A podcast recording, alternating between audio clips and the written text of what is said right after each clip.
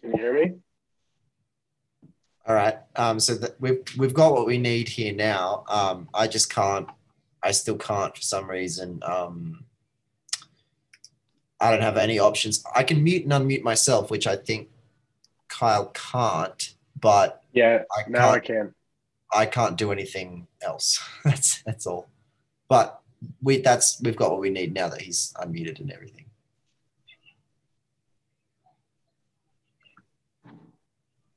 Yep.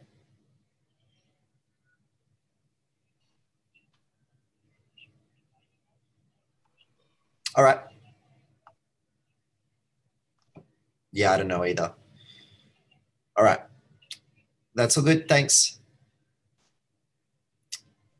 All right. How are you? Really well. Thanks. How are you? Good. I can tell you a secret. I think that was all my fault. I've got uh, three screens up here, and the on the far screen over here, I didn't accept the that you were recording button, so it won't let me unmute or show myself until I accept that. So don't Okay. don't tell anyone. It was all me. I'm very sorry. I was like, "What's going on?" And then I looked over the screen. And I thought it automatically accepted. All right. That's problem solved either way. We've, Uh, we've made it. Yeah. uh, all right. Um, so I'll record this. We should go. It depends. The way that we do interviews at Tune, it can run for some people are very succinct to get all their points across and we're done in five or 10 minutes. Some Sure. people uh, are like talking a, a bit longer than that. So it's kind of in your hands how long it goes for. I'm just here to Sure. provide you the the platform Yeah, That's fine. book. So um, once I'm sure that I've got everything right on this end, then I'll hit record and we'll just get started. Perfect. Um, yep. Okay. Uh, I'll just move that over there. So I've got that.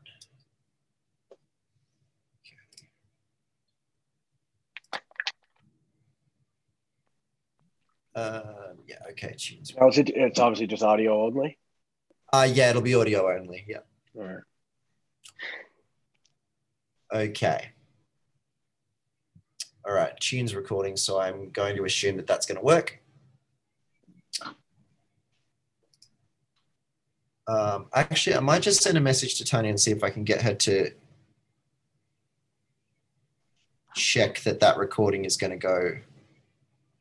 No, she'll have it. I'll message her afterwards. All right.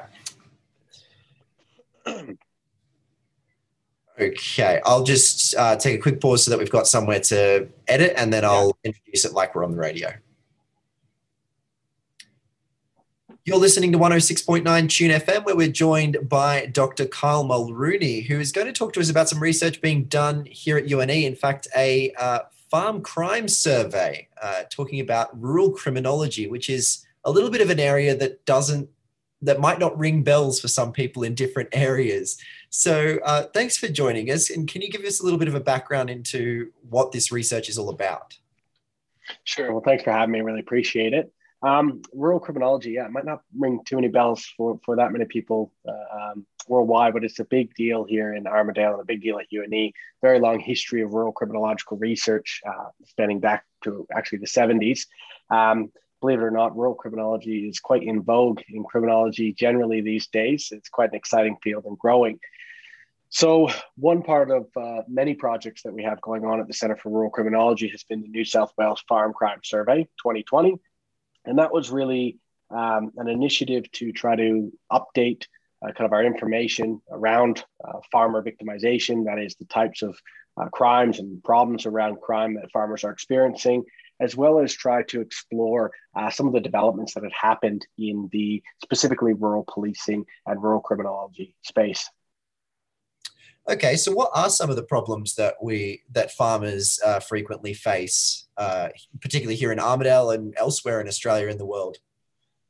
Sure. Well, there's a, the survey sadly indicates extremely high levels of victimization, which we do know from past surveys. So, um, unfortunately, uh, that has has not seemed to improve uh, recently. Around 81% of farmers state that they have experienced uh, some sort of uh, farm crime in their life. Um, I think the sadder story is actually told by the repeat victimization. So, nearly 40% have experienced crime seven or more times. and 88% two or more times. So quite significant amounts there. I guess the good news story uh, to come out of this is, as I said, we're able to measure some interventions, policing interventions specifically. Uh, and in 2018, the uh, New South Wales Police Force um, established the Rural Crime Prevention Team. And so we had the opportunity to ask farmers about their awareness, their interactions uh, with this team, and we get some positive results around this. Uh, specifically, we find that farmers that interact with this team are more satisfied with the police in general. Uh, now, to contextualize this, there is a kind of a historical lack of satisfaction in the police and criminal justice system amongst farmers for a lot of reasons, uh, particularly because there's often differing expectations on what can be done about rural crime. For example, uh, stock goes missing, you know, the farmer might check on it two uh, weeks, two months, two years later. Uh, very difficult from a policing standpoint to try to address that. Over time, um, that has kind of led to a somewhat of a, I guess, lack of a better word, soured relationship there. Um, um, a number of other issues also influencing that. And so it's really, really great news that we see that this kind of team with a higher level of cultural knowledge and maybe cultural awareness, a better understanding of how to actually manage and deal with these types of crimes has led to that increase in satisfaction. That, that, that satisfaction is so important and integral to combating rural crime. Now, part two of that is we also see that those that interact with this team are more likely to report crime. Now, again, to contextualize, we have a great deal of historical data that shows that farmers tend not to report their victimization. And this is a problem for a number of reasons, uh, not least because those uh, in positions of power uh, and policymaking and resource allocation are unaware of the true extent of rural crime. And then, of course, the police aren't able to do anything about it if they don't know about it. Um, and so these two uh, areas of improvement are absolutely fantastic kind of outcomes for the survey. Absolutely. So you mentioned that you'd uh, had an opportunity to speak to farmers. What exactly was the extent of this survey? How long did it take? How many people did you speak to, and uh, and, and how did it come about? Sure, we got uh, just over 600 responses. Um, it was very interesting, actually. Uh, traditionally, you reach this demographic through hard copy surveys. It seemed to be the best from uh, farm crime surveys done elsewhere. Of course, COVID had other plans for us. Um, this launched at the beginning of 2020 when COVID was kind of just kicking off. Here we are a year and a half later, looking to be in the same boat. That's another conversation. Um, and so we really had to pivot to an online survey, which we knew from past practice was going to be really difficult to get the word out. So we were so lucky that the center uh, had very well established connections, both community and industry based in this area. And so um, local land services, farmers association, DPI, the police were also integral in getting this word out to farmers. And so we did get an overwhelming response from farmers. The other gamble we took, which is a big no-no in the, the world of surveying, is a very, very long survey. Uh, people tend to uh, uh lose interest. I've taken many surveys before that have gone on too long and just hit that escape button. Um, and we asked 88 questions. We we put all our eggs in the basket that farmers want to be heard, that farmers have a lot to say, and we didn't want to sell that short. We wanted to ensure that we covered that entire uh, kind of gambit of issues and and um, also offer them an opportunity to put forward some of their solutions and some of the things that they are doing. Uh, so we covered things all the way from their victimization, repeat victimization, like I discussed, around their perceptions of police and criminal justice. We focused specifically in on this rural crime prevention team, their awareness, interactions, and we also looked at the actual crime prevention efforts and initiatives that farmers themselves uptake, as well as what they'd like to see done about uh, farm crime.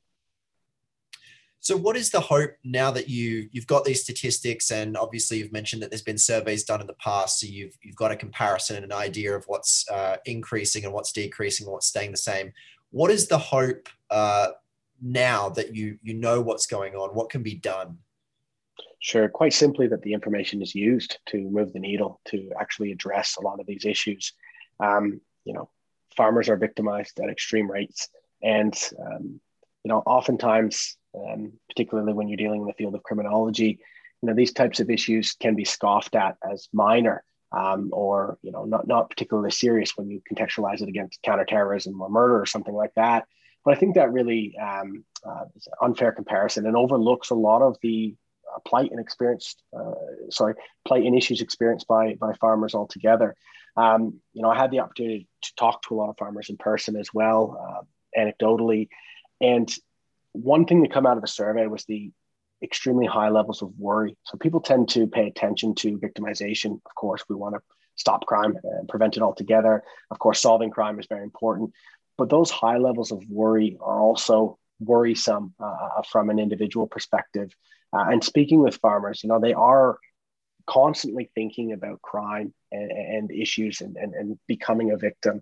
And I think that's something that tends to get overlooked, that individual level of suffering. Um, you know, talking to one farmer who, um, you know, had someone poking around their shed one night, and then for the next three weeks, kind of woke up every morning at three in the morning, you know, just to check. And, you know, just the way they explained it, that they were really ruminating over this issue. Like, why is that person there? You know, did they just want something? You know, is there a bigger thing going on here? You know, they had kids in the house. And just, I guess, hearing it straight from the horse's mouth, so to speak, of, of how that makes them feel.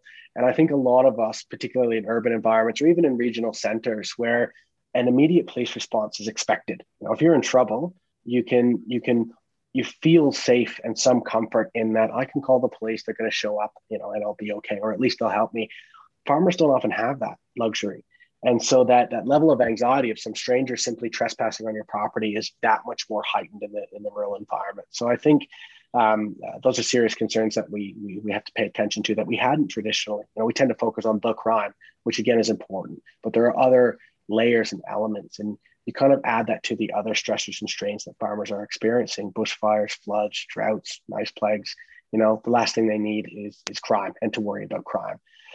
So I really hope that this is used. The good news is that it already has been used. We saw Crime Stoppers work with us and the New South Wales Police Force to launch the Draw the Line on Regional Crime campaign. The centre has its role to play. Um, we're very adamant that this is a public facing project. That is, we want that information to get out there. We want to do uh, uh, radio shows like this. We want to, uh, we're on NBN News last night. We just want to get this information out so that it's put into the right hands for people who can make these uh, uh, decisions to actually affect some change. But the center has a role to play as well. Um, we've embarked on a myriad of research projects um, specifically uh, grounded in the findings of this research study. Um, so we have a variety of, of, of projects ongoing at the center right now, but One's particular to this study, for instance, is looking at uh, ag technology and specifically the capacity of smart animal ear tags to reduce stock theft. Um, other areas, we're doing some cross comparative research with colleagues in the United Kingdom and France on rural policing and kind of best practices in rural policing, uh, workforce characteristics, and these types of things to help inform uh, our capacity to police the rural here in Australia. Um, so I guess to summarize that that that uh, in short is that we just hope this is used to to uh, give the farmers the help they need in terms of crime and crime prevention, um, and and again the centres uh, will play our part in that as well. Is there a way for people to access the the outcomes of the report if they're interested in finding out a little bit more about this? Yes. Um, the report is available as an e-report online. Um, probably the best, quickest way to get that is New South Wales Farm Crime Survey 2020 in Google. Um, and there's also an associated video. Um, the easiest kind of central repository for all this would be the Center for Rural Criminology's website at UNE. Um, again, quickest way to get there because of very long uh, um, www.links is just Googling uh, Center for Rural Criminology UNE. There you'll find links to the survey. We have accompanying infographics. So what that really is is um, taking that very long, uh, heavy report and uh, compartmentalizing it into kind of the key findings, of about three pages or so with infographics there.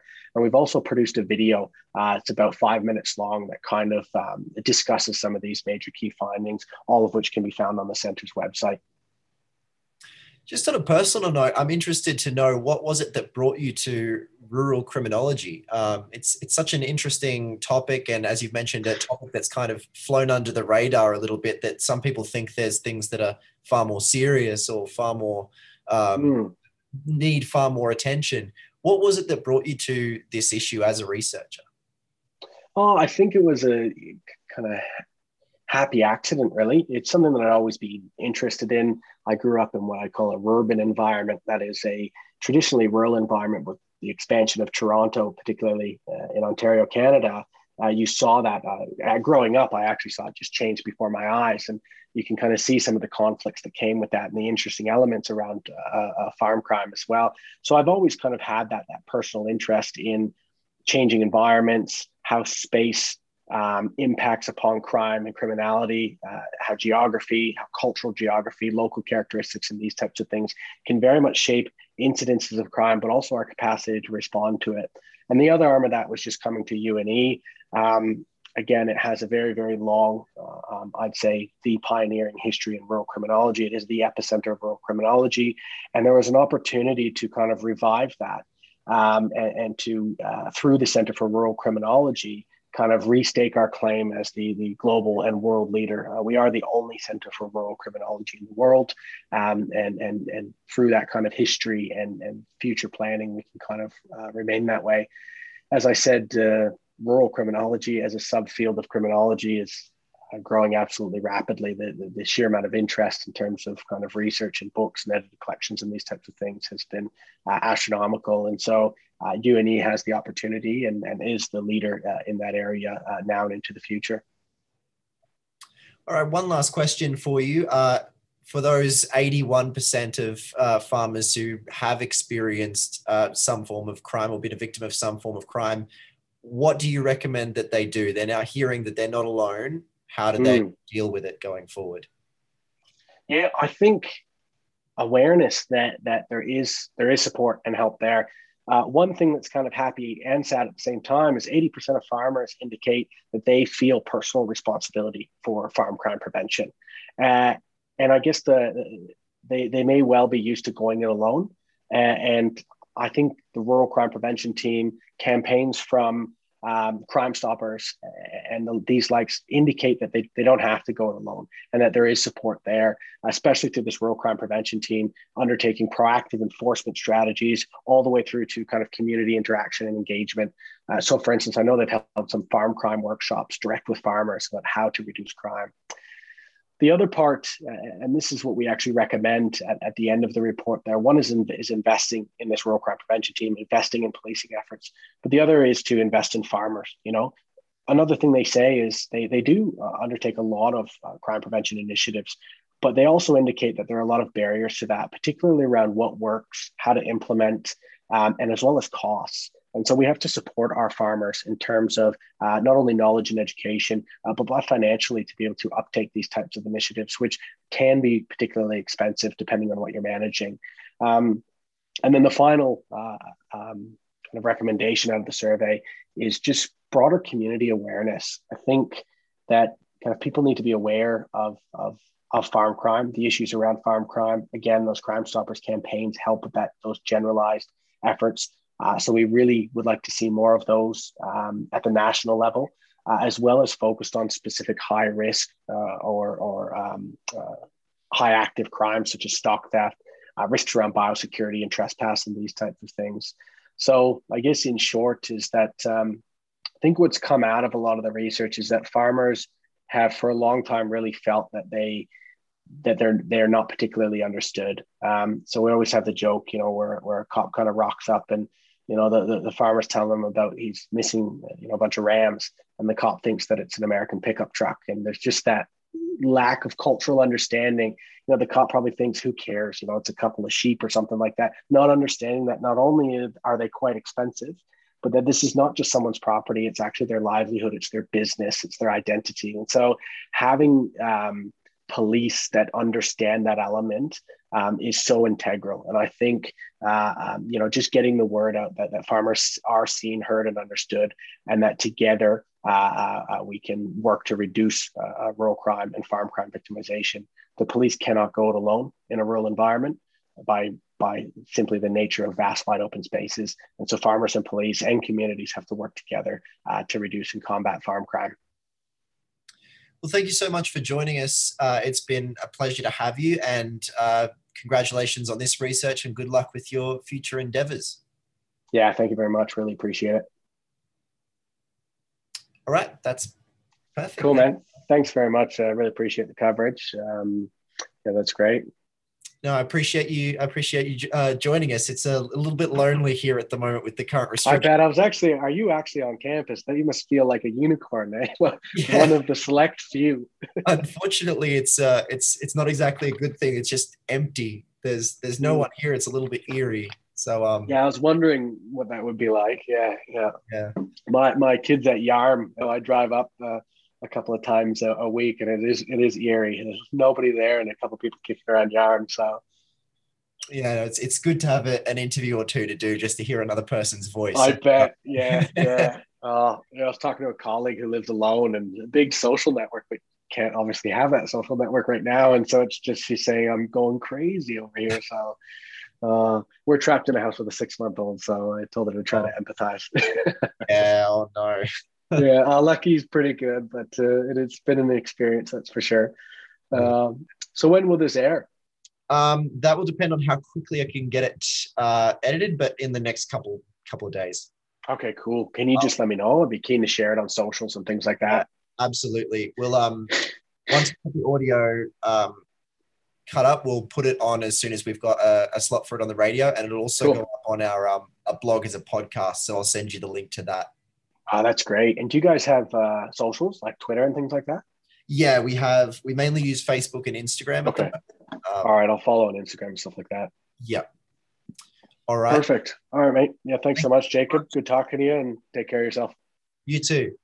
See ya. Bye. so much.